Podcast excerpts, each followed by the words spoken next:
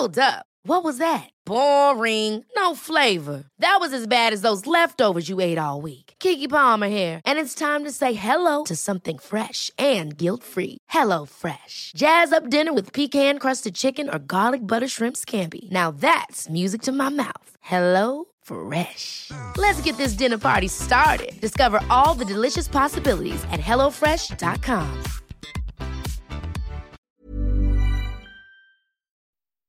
Un Bing, on respire. Un Bing, on souffle. Objectif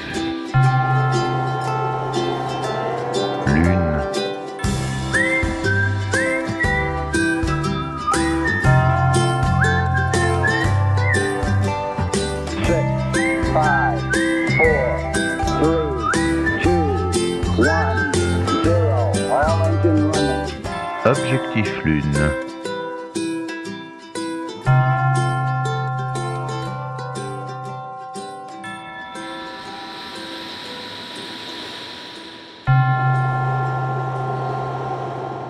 Lucille Paul Chevance, bonjour. Bonjour Monsieur Malone. Un des freins à la réalisation de nos objectifs, c'est la crainte, non pas du jugement qu'on a vu la dernière fois, mais la crainte du changement. Et oui, Alors pourquoi résiste-t-on tellement au changement? Là on retombe sur la discussion que nous avons eue.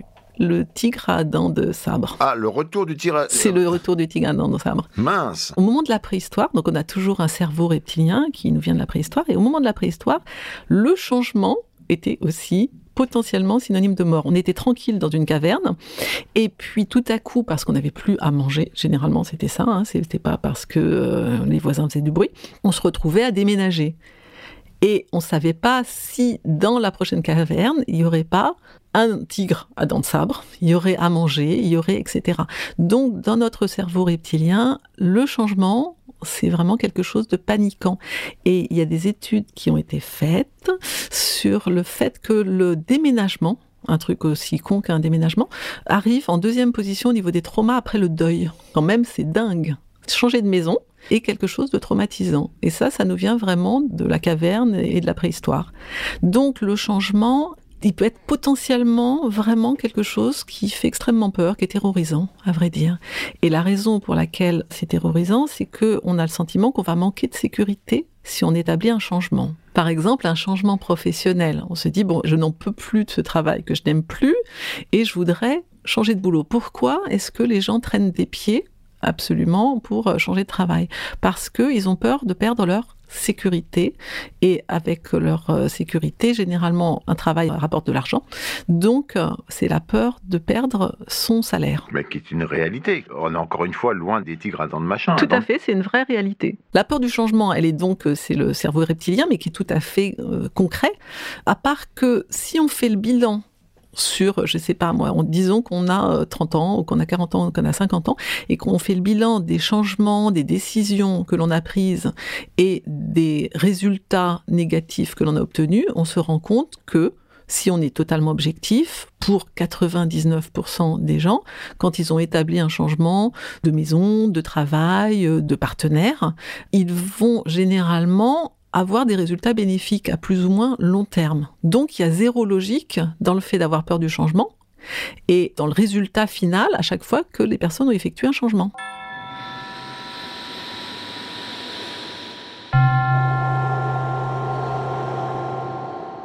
On change de grotte ou de caverne et on se dirige vers un endroit où on ne sait même pas s'il y a une grotte ou une caverne. Mhm. Donc on a peur de manquer. Voilà. On quitte une On sécurité quitte la sécurité, c'est pour ça. une non-sécurité. Tout à fait. Mais c'est une réalité encore aujourd'hui. Tout simplement, c'est juste de comprendre que cette peur, elle est extrêmement primaire. Parce que si on fait appel à notre cortex, qui est notre cerveau qui réfléchit, et qu'on évalue le nombre de fois dans notre vie depuis qu'on est tout petit, où on a établi des changements, donc euh, une fois qu'on est sorti de la, de la tutelle des parents, qu'on a établi des changements personnels, on se rend compte que les changements, pour 99 fois sur 100, ont été bénéfiques. Donc, il n'y a pas de logique dans la peur du changement. Il y a quand même 1% des cas où ça va pas, quoi. Et oui, il y a 1% des cas pour lesquels ça va pas. Ça peut suffire en cas de tigre à dents de sabre. Ça peut être fatal. ben voilà. ça aurait pu être fatal. Mais la personne n'est plus là pour le dire, donc euh, on peut pas vraiment Ah. savoir. Voilà. On retombe sur ce qu'on se disait précédemment, c'est-à-dire que la peur va être là, elle est inhérente à tout le monde, et après, en fonction de son éducation, de son vécu et de sa culture, le changement va être abordé d'une manière souple, joyeuse et sympathique, ou en panique absolue. Si on a manqué de sécurité pendant son enfance, le changement va être un moment d'insécurité profonde. Et après, soit on est suffisamment courageux pour le faire quand même, soit on reste paralysé dans une situation qui est frustrante, qui est difficile et qui est pénible et qu'on subit. Mais là, vous intervenez. Et moi, j'interviens. La première chose, ça va être du coup, sur le podcast précédent, nous avons parlé de la valeur, du fait de soutenir sa valeur pour limiter la peur du jugement. Euh, là, c'est vraiment aller soutenir son sentiment de sécurité. Et une des premières choses qui peuvent être euh, intéressantes pour soutenir sa sécurité, c'est déjà de faire le bilan de tout ce qui marche et de se rendre compte que on a gagné sa vie jusqu'à maintenant, donc potentiellement on va peut-être continuer à la gagner. Même si on change, on sait gagner de l'argent pour assurer son quotidien. Donc même si on change de situation, potentiellement on va pas tout à coup devenir totalement démuni et incapable de gagner sa vie. Et là, on va tomber aussi sur un thème qui est assez intéressant, qui est le thème de l'argent, puisque on va garder un travail qui nous apporte de l'argent, qui nous apporte de la sécurité enfin qui nous donne l'illusion de la sécurité, à vrai dire. Parce que généralement, lorsque euh, vous avez des amis qui vous disent euh, il me faudrait plus d'argent à la fin du mois, soit ils sont en difficulté financière, ils bouclent pas la fin du mois et cette demande d'argent elle est complètement justifiée, soit pour un nombre beaucoup plus important de personnes, on a à peu près quand même ce qu'il nous faut, voire plus, on vit déjà assez bien avec ce que l'on a et on souhaite plus d'argent. Et ce souhait et cette demande d'argent va être relié à trois thèmes principaux qui sont la valeur, la sécurité et la liberté. Lorsque l'on veut plus d'argent, c'est généralement pour avoir plus de liberté, plus de temps, plus de sécurité ou se sentir valorisé en ayant des biens qui vont coûter cher et qui vont nous donner l'illusion de la valeur. Il faut savoir que ces trois thèmes-là, sécurité, valeur et liberté, n'ont absolument rien à voir avec l'argent. C'est un mythe absolu. C'est-à-dire qu'on on- on pense que plus d'argent nous apporte euh, plus de sécurité, plus de valeur, plus de liberté. C'est absolument pas vrai. Il y a des gens qui ont très peu de moyens et qui sont libres, qui ont une bonne image d'eux-mêmes et qui se sentent en sécurité. Donc, la peur du changement, elle est déjà dans le fait de nourrir sa sécurité. Les gens qui font des transitions sans problème dans leur vie sont des gens qui ont vécu dans une enfance sécurisée ou qui ont vécu dans un environnement sécurisé, donc qui n'ont pas peur de la prise de risque.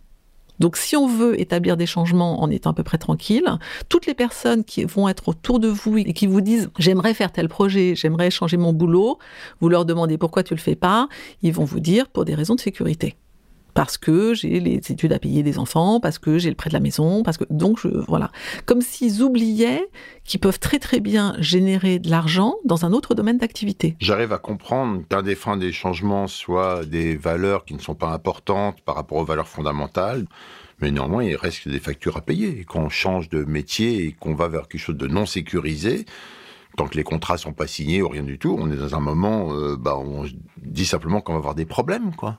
Je suis tout à fait d'accord. J'ai accompagné à plusieurs reprises des personnes dans des changements et dans des transitions où ils laissaient tomber un boulot pour monter leur boîte ou pour euh, prendre un autre travail ou pour euh, et en fin de compte euh, en travaillant ensemble, on s'est rendu compte que la peur du changement était beaucoup plus importante que le danger réel. C'était disproportionné, à vrai dire. Et le fait de projeter que dans la nouvelle activité, il va peut-être être compliqué de gagner sa vie, etc., ça ralentit le développement de la nouvelle activité ou ça ralentit la recherche de postes dans un nouveau boulot? Le changement, de toute façon, fait peur. Alors après, en fonction de sa personnalité et de son éducation, on va dépasser cette peur-là rapidement ou pas? Et il y a des gens qui la dépasseront juste jamais, qui resteront dans une activité frustrante parce qu'ils ont trop peur du changement. Il y a le changement évolution et puis il y a le changement coupure. Alors on va prendre le changement évolution. Ouais. Les gens qui se disent tiens, je pourrais prendre la direction de ma boîte si je voulais, mais je vais pas le chercher parce que j'ai peur. Là, c'est quoi alors? C'est plutôt le jugement? C'est Là, c'est potentiellement, euh, il peut y avoir plusieurs choses. Problème de sécurité, c'est-à-dire euh, de pas savoir faire, peur du coup d'être jugé et rejeté, ce dont on se parlait précédemment, On peut pas être à la hauteur. et de pas être à la hauteur. Et là, on est sur une difficulté liée à la valeur. Donc ça demande d'évaluer si les compétences sont, suffisantes parce que euh, parfois on peut aspirer à un poste pour des raisons qui sont pas forcément justes de euh, je me sens pas suffisamment valorisé dans mon poste donc je veux le poste d'au-dessus et c'est pas un nouveau poste qui va résoudre cette difficulté avec la valeur. Jamais. Tout ce qui relève d'un sentiment intérieur comme la valeur ne peut jamais, jamais, jamais être résolu par quelque chose d'extérieur. Ni un nouveau job, ni une belle voiture, ni une nouvelle maison, ni un voyage aux Bahamas. Jamais. La valeur, c'est vraiment quelque chose à aller travailler à l'intérieur de soi, comme la liberté et la sécurité. La liberté, c'est vraiment un sentiment intérieur. Et on peut avoir tout l'argent du monde et se sentir enfermé, avoir énormément de contraintes. On peut avoir euh, vivre dans un building ultra euh, sécurisé et continuer à avoir un sentiment d'insécurité extrêmement profond. Et on peut vivre avec la porte ouverte et se sentir complètement en sécurité, dormir la porte de sa maison euh, ouverte et vivre en, en sécurité. On vit dans une société qui nous fait croire que notre valeur, elle est liée à nos achats. Voilà, à notre euh, identité sociale d'avoir la grosse maison, la grosse voiture, etc. Que notre sécurité, elle est liée au fait d'avoir euh, de l'argent sur notre compte en banque. Tout ça, ce sont des sentiments intérieurs qui n'ont absolument rien à voir hein, avec notre véritable identité, nos véritables besoins. Et là, ça crée des décalages qui sont énormes. Parce qu'en fin de compte, quelqu'un qui est maintenu dans la peur et dans l'insécurité va en effet être un mouton qu'on va pouvoir enfermer dans une tâche pendant euh, répétitive pendant euh, pendant des années. Le fait de travailler en profondeur sur son sentiment de sécurité, et ça, ça peut se faire par de la méditation, par le fait de valider sur un papier en noir et blanc euh, tout ce qui nous apporte de la sécurité dans la vie, le fait d'identifier au sein de sa famille si on a grandi dans une idée que euh, le changement était euh, quelque chose qui nous apportait de la sécurité ou pas, nous permet d'évoluer par rapport au changement d'une manière souple et confiante ou au contraire dans le stress. Je connais des gens qui ont grandi dans une enfance très insécurisée, mais qui vont quand même faire des transitions parce que c'est des gens qui dépassent la peur. Donc, ils vont faire la transition, soit de prendre un autre poste, soit de démissionner, soit de changer de relation amoureuse aussi. Il y a des gens qui restent dans une relation amoureuse pour des raisons de sécurité, par la peur d'être seul, pour du confort, en fin de compte, Et pour la peur du jugement aussi. et pour la peur du jugement aussi, d'être une mauvaise personne s'ils s'en vont.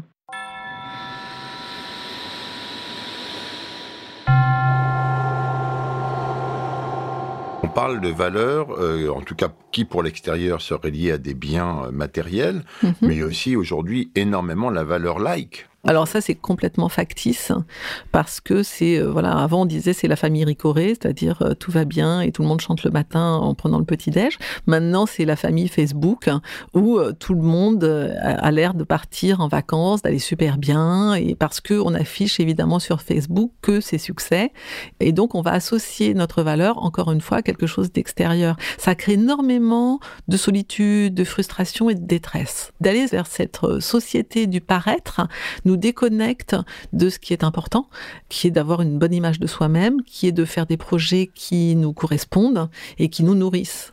Et c'est pas en accumulant euh, les, euh, les likes sur les Facebook et sur les autres euh, réseaux sociaux que ça va nous maintenir, nous apporter ni la moindre valeur ni la moindre sécurité. Cette valeur, on doit la chercher soi-même et pas dans le regard des autres. Surtout pas. Parce que de toute façon, le, le regard des autres n'apportera jamais ni de la sécurité, ni de la valeur. Jamais. Bah, des fois, si, les gens vous soutiennent, ils vous disent vous êtes formidable, ils applaudissent par exemple pendant Oui, un concert. Ça, aide. Oui, ça va aider si vous n'avez pas de difficulté avec votre valeur. On connaît tous des histoires de personnes extrêmement connues qui vivaient dans un sentiment de solitude, qui ont fini par se suicider alors qu'ils avaient la gloire, l'argent et la beauté. On parle de Dalida?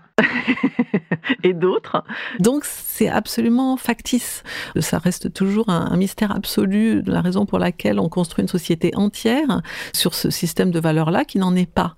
Et, d'associer sa valeur au dernier jean, euh, au dernier pull, au dernier, euh, la dernière casquette ou paire de chaussures à la mode, bon, nous amène déjà à tous les, les problèmes de pollution euh, que l'on connaît. Hein. Un jean, c'est 12 000 litres d'eau de la fabrication d'un jean. Donc c'est une fois qu'on sait ça, c'est quand même assez vertigineux. Je sais pas pourquoi on dit ça, mais c'est intéressant. Mais c'est quand même intéressant. D'accord. Tout ça pour dire qu'en fin de compte, c'est un mythe et c'est un mensonge. Le fait d'associer sa valeur à un jean amène à avoir une pollution de la planète assez importante, avoir une surconsommation et donc détruit en fin de compte notre environnement, qui est exactement l'opposé de ce qu'on souhaiterait. Vous dites que c'est factice et vous partez sur les jeans, mais moi je trouve que les encouragements, par exemple, ce n'est pas factice.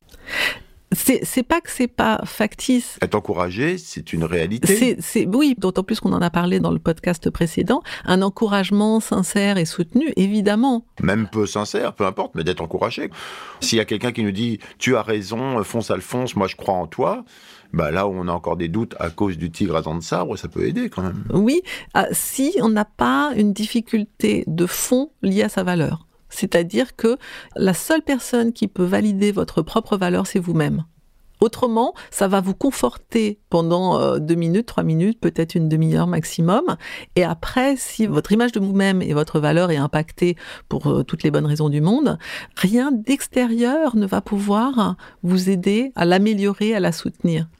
Et on connaît tous des personnes qui sont absolument euh, reconnues et qui vont avoir des millions de likes et qui vont faire la une des journaux pour dépression nerveuse.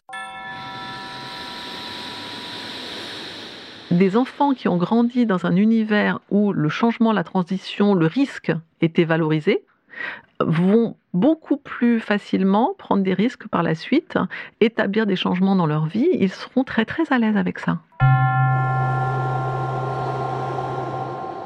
Pour résumer tout ce que vous me dites depuis deux ou trois épisodes, c'est tout se situe, alors soit au niveau des cavernes, soit au niveau de l'enfance. Oui. C'est-à-dire que l'important, finalement, c'est que les parents soient bien éduqués. Bah, voilà. C'est la base. Est-ce que la religion ne remplissait pas ce rôle-là? Bah, la religion pouvait d'une certaine manière apporter des valeurs, mais d'un autre côté apportait quand même, en ce qui concerne la religion catholique particulièrement, un aspect jugement qui n'était pas des moindres. Tout est sur la culpabilité. En fait. Exactement. Le Christ est quand même venu expier nos péchés, donc euh, on est content pour ça. Ça nous programme sur de la culpabilité et un manque de valeur dès le début.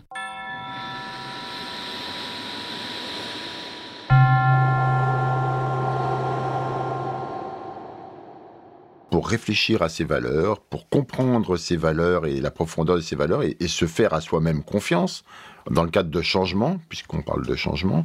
Vous parlez de méditation. Alors comment on fait ça?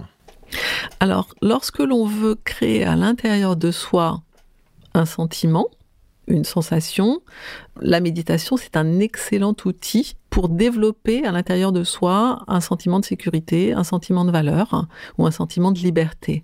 Une fois que ce sentiment il est intégré à l'intérieur de soi, c'est-à-dire que euh, on reprend cette histoire où euh, je manquais moi de sécurité dans mes valeurs en PNL qu'on avait détecté, j'avais la sécurité qui arrivait en, en numéro 1 ou numéro 2, ça dépendait des jours. Plutôt que d'essayer d'avoir beaucoup d'argent sur mon compte en banque ce qui est censé nous apporter de la sécurité, ou d'avoir un job stable, ou d'avoir tout ce qui à l'extérieur est censé nous apporter de la sécurité. J'ai vraiment travaillé en méditation sur qu'est-ce que c'est que de se sentir en sécurité. Et on peut faire des méditations qui soient assises, mais on peut faire des méditations au bord d'une rivière, on peut faire des méditations en marchant dans les bois. Une fois que cette information elle est intégrée dans le corps, on sent par exemple que si on médite sur du bien-être, on va avoir un changement physiologique on va avoir beaucoup plus d'énergie, on va avoir les idées plus claires. Si on médite sur euh, le fait qu'on va être en banqueroute euh, et enfermé dans une prison, notre niveau d'énergie évidemment descend en deux secondes. Le fait de méditer sur une pensée positive, sur une idée euh, de liberté ou de sécurité ou de valeur, va faire qu'on va l'engrammer à l'intérieur de soi et que on reprend le petit exercice de Tal Ben Sahar d'Harvard, le fait d'aller valoriser soi-même, sa propre valeur ou d'aller soutenir sa sécurité, va faire que les événements de la vie, et il y en a systématiquement, les épreuves, ne seront pas gérées de la même manière. Vraiment, on dépasse beaucoup plus facilement un, pseudo-échec, puisqu'on a décidé que l'échec n'existait pas, n'est-ce pas? Si on a un sentiment de sa valeur et de sa sécurité important. Ça fait deux fois que vous dites engrammer dans cette série de podcasts. Ça veut dire quoi engrammer Je ne connais pas ce mot. Engrammer, ça veut dire intégrer, intégrer à l'intérieur de soi.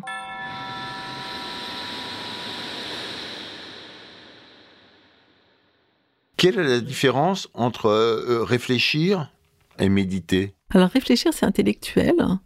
Donc on réfléchit, on analyse, euh, on questionne et ça reste dans la tête. Et euh, quand on médite, enfin de la manière que j'ai moi de méditer, je passe l'information dans le corps. C'est extrêmement physique. C'est une sensation qui est pas seulement de réflexion dans la tête, mais c'est vraiment, on est dans la mémoire, dans l'information corporelle. Notre corps, il peut être en pilotage automatique. Par exemple, quand vous rentrez chez vous le soir, je sais pas si vous calculez, vous réfléchissez à la rue, au code de la porte pour rentrer à l'étage auquel vous habitez. Généralement, non. Ça veut dire que dans votre inconscient, vous êtes en pilotage automatique pour rentrer chez vous plus on intègre dans son inconscient du pilotage automatique positif, et plus vous avez plus besoin de réfléchir ou de faire un effort pour accomplir euh, une tâche. Pour accomplir, par exemple, une tâche qui vous demande un effort, plus vous l'intégrez, plus c'est assimilé et ça passe dans votre inconscient, et plus vous pouvez la faire avec facilité sans plus y réfléchir. Ça me dit toujours pas comment je fais là. C'est bien, le, répétition et sensation et émotion. Moi, quand je réfléchis, je réfléchis. Ouais. Là, vous me dites, vous méditez, c'est que vous, vous passez ça dans votre corps, mais comment vous faites Alors, il y a plein de méditations, hein, diverses et variées. Il y a des méditations qui vont être vraiment de vacuité, où on va penser à rien, ce qui est assez complexe, hein, n'est-ce pas? Et ça demande beaucoup d'entraînement pour penser à rien plus de trois secondes. Et euh, il y a des méditations qui vont être guidées, c'est-à-dire sur, on va poser son attention sur de la musique ou sur un cours d'eau ou sur une fleur. Et puis il peut y avoir une méditation, des méditations qui vont être posées sur un objectif. Donc on reprend l'histoire de l'objectif de la sécurité. En ce qui me concerne, j'allais chercher un souvenir d'un moment où j'avais été parfaitement en sécurité, mon corps s'en souvenait, émotionnellement je savais très exactement ce que ça signifiait, et je me posais et je répétais en boucle, en souvenir, je me remémorais ce sentiment de sécurité. Et après, je passais l'information dans le corps, c'est-à-dire que ça devient très très physique. Comment vous faites ça? En ressentant, en ressentant et en revivant émotionnellement et on sent très très bien la différence quand on est dans une pensée et quand on est dans une sensation euh, qui est liée à une émotion. C'est quelque chose de très très différent d'avoir euh, juste une joie intellectuelle à l'idée euh, d'avoir potentiellement gagné au loto ou de sentir ce qu'on va pouvoir faire en ayant gagné au loto ou en se mariant ou en faisant un projet qui nous réjouit. Pour faire simple, vous vous asseyez par terre ou sur un lit ou au bord d'une rivière ou Mhm. même pas, ou vous vous allongez, enfin je ne sais pas comment vous faites, vous faites comme vous voulez, et vous pensez, si on parle de sécurité, à un moment où vous êtes senti parfaitement en sécurité, et vous essayez de vous souvenir du sentiment de votre corps à ce moment-là, comment vous étiez, c'est ça? C'est exactement ça. C'est essayer de revivre ce On moment revit ce moment-là. physiquement. Oui, jusqu'au moment où, à force de répétition, ça devient intégré. Et À force de répétition, c'est... c'est-à-dire dire au fort de refaire et refaire et refaire jours, tous les oui. jours. Oui, oui. En ce qui concerne la, la sécurité, moi, c'était un thème qui était important pour moi, donc ça m'a demandé vraiment beaucoup de temps pour aller intégrer, assimiler vraiment à l'intérieur de moi le sentiment d'être en sécurité. Et aujourd'hui, je suis en sécurité. Et c'est rien d'extérieur qui m'a apporté ce sentiment de sécurité. J'ai encore des moments où je vais être euh, inquiète ou stressée ou euh, dans des situations euh, difficiles. Mais mon habitude maintenant de me sentir en sécurité reprend le dessus très très rapidement.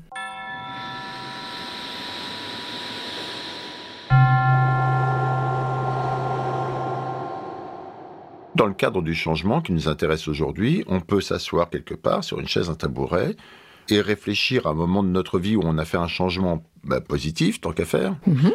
Et essayer de se souvenir du moment où ce changement nous a procuré un plaisir ou quelque chose, et se souvenir de l'état de notre corps à ce moment-là, c'est ça? Tout à fait. Et ce qu'on peut aussi faire, ça c'est un premier outil, mais on peut aussi anticiper en se disant, comme on associe par exemple la sécurité à l'argent, de se dire si j'avais gagné euh, X millions euh, au loto, comment je me sentirais au niveau de ma sécurité?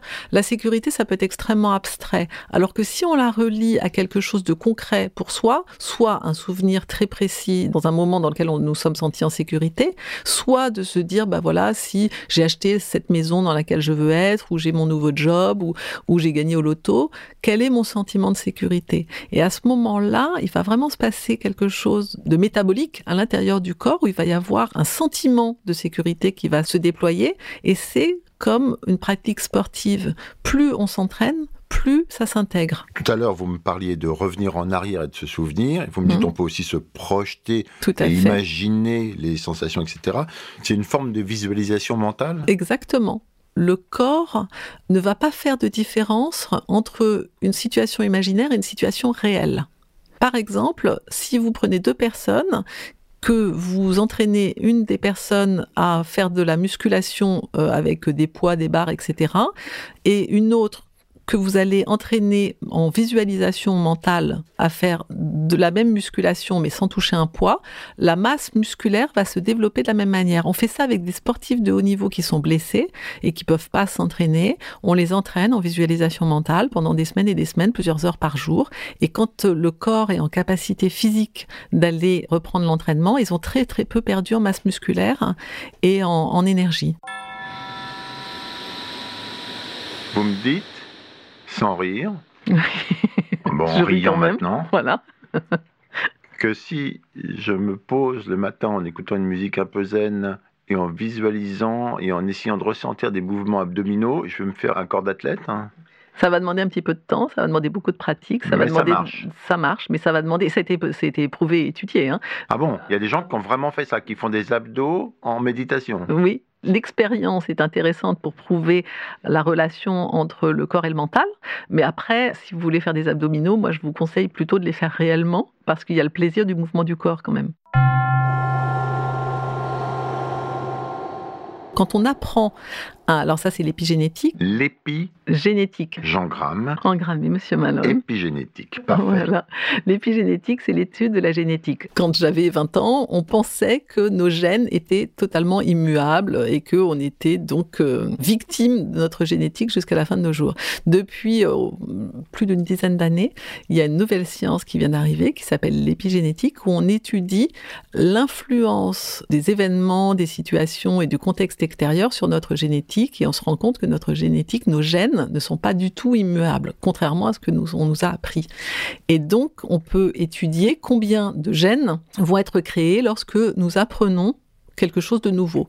Donc, on a fait des tests avec des personnes à qui on a appris la musique, c'est-à-dire que on, a pris un groupe A à qui on a appris réellement la musique. On a étudié leur cerveau pour savoir quelle zone du cerveau avait été euh, développée suite à l'apprentissage de cette musique. Et après, on a pris un groupe B à qui on a fait visualiser la musique. Donc, sur un piano, par exemple, et on s'est rendu compte que approximativement les mêmes zones à l'IRM étaient développées chez les deux groupes, qu'ils aient joué virtuellement de la musique ou qu'ils aient joué réellement mécaniquement de la musique. D'accord. D'accord, j'ai pas bien compris, mais euh, On reprend ou pas? Non, mais expliquez-moi plus en détail alors que je comprenne On bien. prend un groupe A à Ah. qui on va faire apprendre mécaniquement du piano. Oui, c'est-à-dire qu'on leur apprend à poser les mains, tout ça, comme Voilà. on apprend le piano classique. Comme on apprend le piano classique. Mhm. On les passe à l'IRM et on voit quelles zones du cerveau ont travaillé et se sont du coup activées. D'accord On Ensuite, on prend le groupe B à qui on ne fait pas toucher un clavier et à qui on apprend virtuellement. On leur montre quand même ce que c'est qu'un clavier hein, pour qu'ils aient une petite idée. Et après, on les entraîne virtuellement, c'est-à-dire que leurs doigts ne bougent même pas. Mhm. D'accord? Et on se rend compte que quelques mois plus tard, les zones du cerveau sont les mêmes que le groupe A. Et si on met les deux groupes sur des claviers, ils jouent de la même manière? Je pense qu'il y a quand même le côté mécanique des mains. Hmm. Là, on est vraiment sur l'étude du cerveau. D'accord? Oui, oui, d'accord, mais ça sert à rien. C'est juste pour prouver que le corps ne fait pas de différence entre une information réelle et une information imaginaire.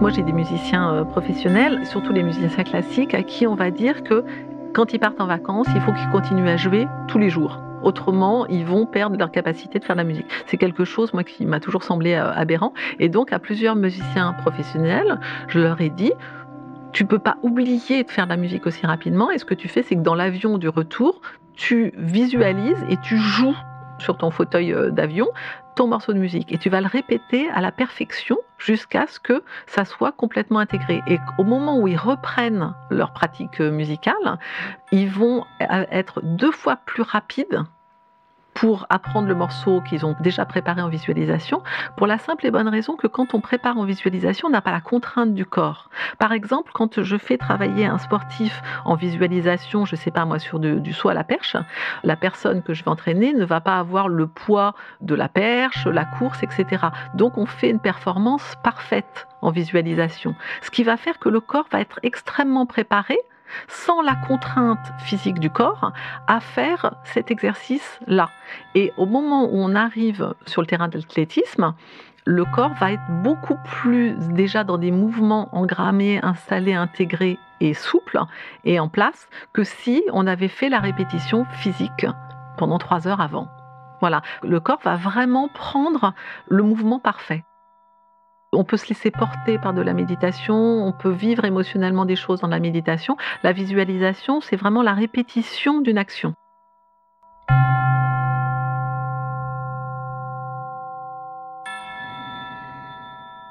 pour les changements, se projeter dans l'avenir du changement. Alors on parle là d'un changement aussi bien de vie de couple, enfin familiale, que de bureau, que d'évolution, etc. On peut essayer de se projeter en méditation déjà. Euh, pour essayer de comprendre exactement si ça correspond à nos valeurs, c'est ça? Si, si on va se sentir à l'aise dedans? Oui, parce que ce qui se passe, c'est que quand euh, on, visualise une situation, on va vivre émotionnellement, si on est vraiment dedans, par exemple, ben, voilà, un changement professionnel, en le visualisant, on va ressentir émotionnellement tout le, le stress, les peurs, les résistances.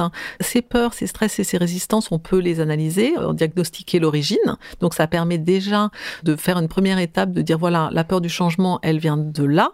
Chez certaines personnes, c'est la peur de ne pas avoir assez d'argent. D'autres, ça va être ce dont on pouvait se parler préalablement, c'est-à-dire la peur de, de dépasser son papa euh, et de, de l'humilier parce qu'on a une réussite qui est euh, plus importante que la sienne, etc.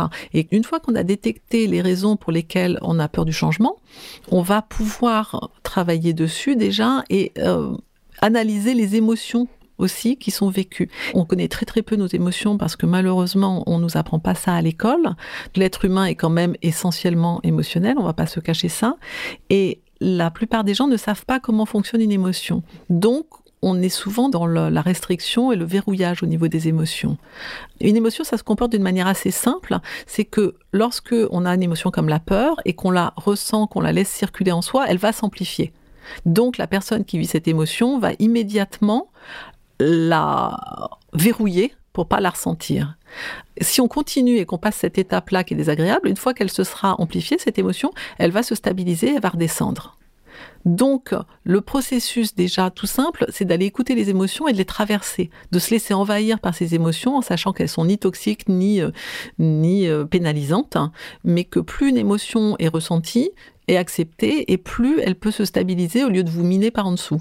Quand on est en, visualisation, en méditation et qu'on se projette dans la situation de changement qui nous fait peur, cette émotion, on va pouvoir les analyser, les comprendre, les laisser circuler en soi, et c'est déjà la résolution à 50% de la problématique. Après, si on a détecté que la peur du changement, c'est une histoire d'insécurité, on peut très facilement, en s'entraînant, hein, aller euh, travailler en méditation, en visualisation sur la sécurité.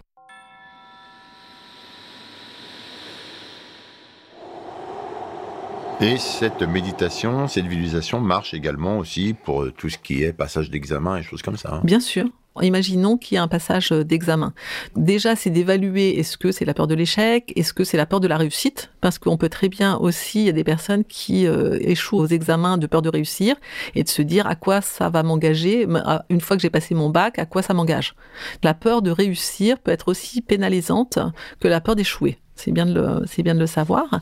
Et une fois qu'on a traversé ces émotions de peur, de se projeter en se disant, voilà, j'ai passé mon bac, je l'ai réussi, qu'est-ce que ça me fait vivre? Ça va mettre aussi bien le corps, le mental, l'émotionnel en disponibilité pour s'accorder les meilleures chances de réussir. Et après, ça demande de répéter et de répéter et de répéter jusqu'à ce que l'information soit engrammée. Mais la première étape avant de méditer, c'est vraiment de faire un diagnostic euh, important. Il y a beaucoup de choses en développement personnel ces dernières années, comme le livre et le film Secret, très très américain et qui incite les gens vraiment à méditer tous les jours sur euh, n'importe quel projet de compensation de grosses voitures, etc. Sans tenir compte déjà que c'est peut-être un projet de compensation et ensuite sans tenir compte du blocage qu'il peut y avoir. C'est-à-dire que on peut très bien avoir euh, envie de, de changer de travail et avoir un blocage énorme. Et dans ce cas-là, on pourra toujours méditer des heures et des heures et des heures. Ça va être épuisant à faire si on n'a pas détecté la raison pour laquelle on est aussi euh, terrorisé. Et là, ça demande l'aide de quelqu'un extérieur. Très bien. Eh bien, écoutez, euh, je vais méditer là-dessus. Bonne méditation, monsieur Malone. Merci, Lucille. Merci, Vincent.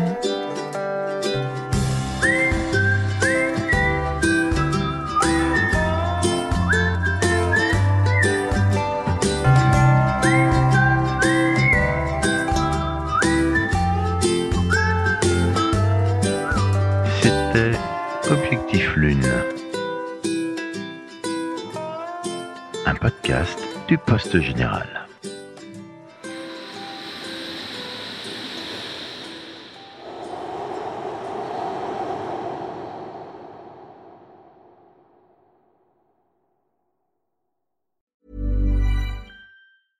I'm Daniel, founder of Pretty Litter. Did you know cats tend to hide symptoms of sickness and pain? I learned this the hard way after losing my cat, Gingy. So I created Pretty Litter, a health monitoring litter that helps detect early signs of illness by changing colors, saving you money and potentially your cat's life. Pretty Litter is veterinarian developed, and it's the easiest way to keep tabs on your fur baby's health right at home. Go to prettylitter.com and use code ACAST for 20% off your first order and a free cat toy. Terms and conditions apply. See site for details.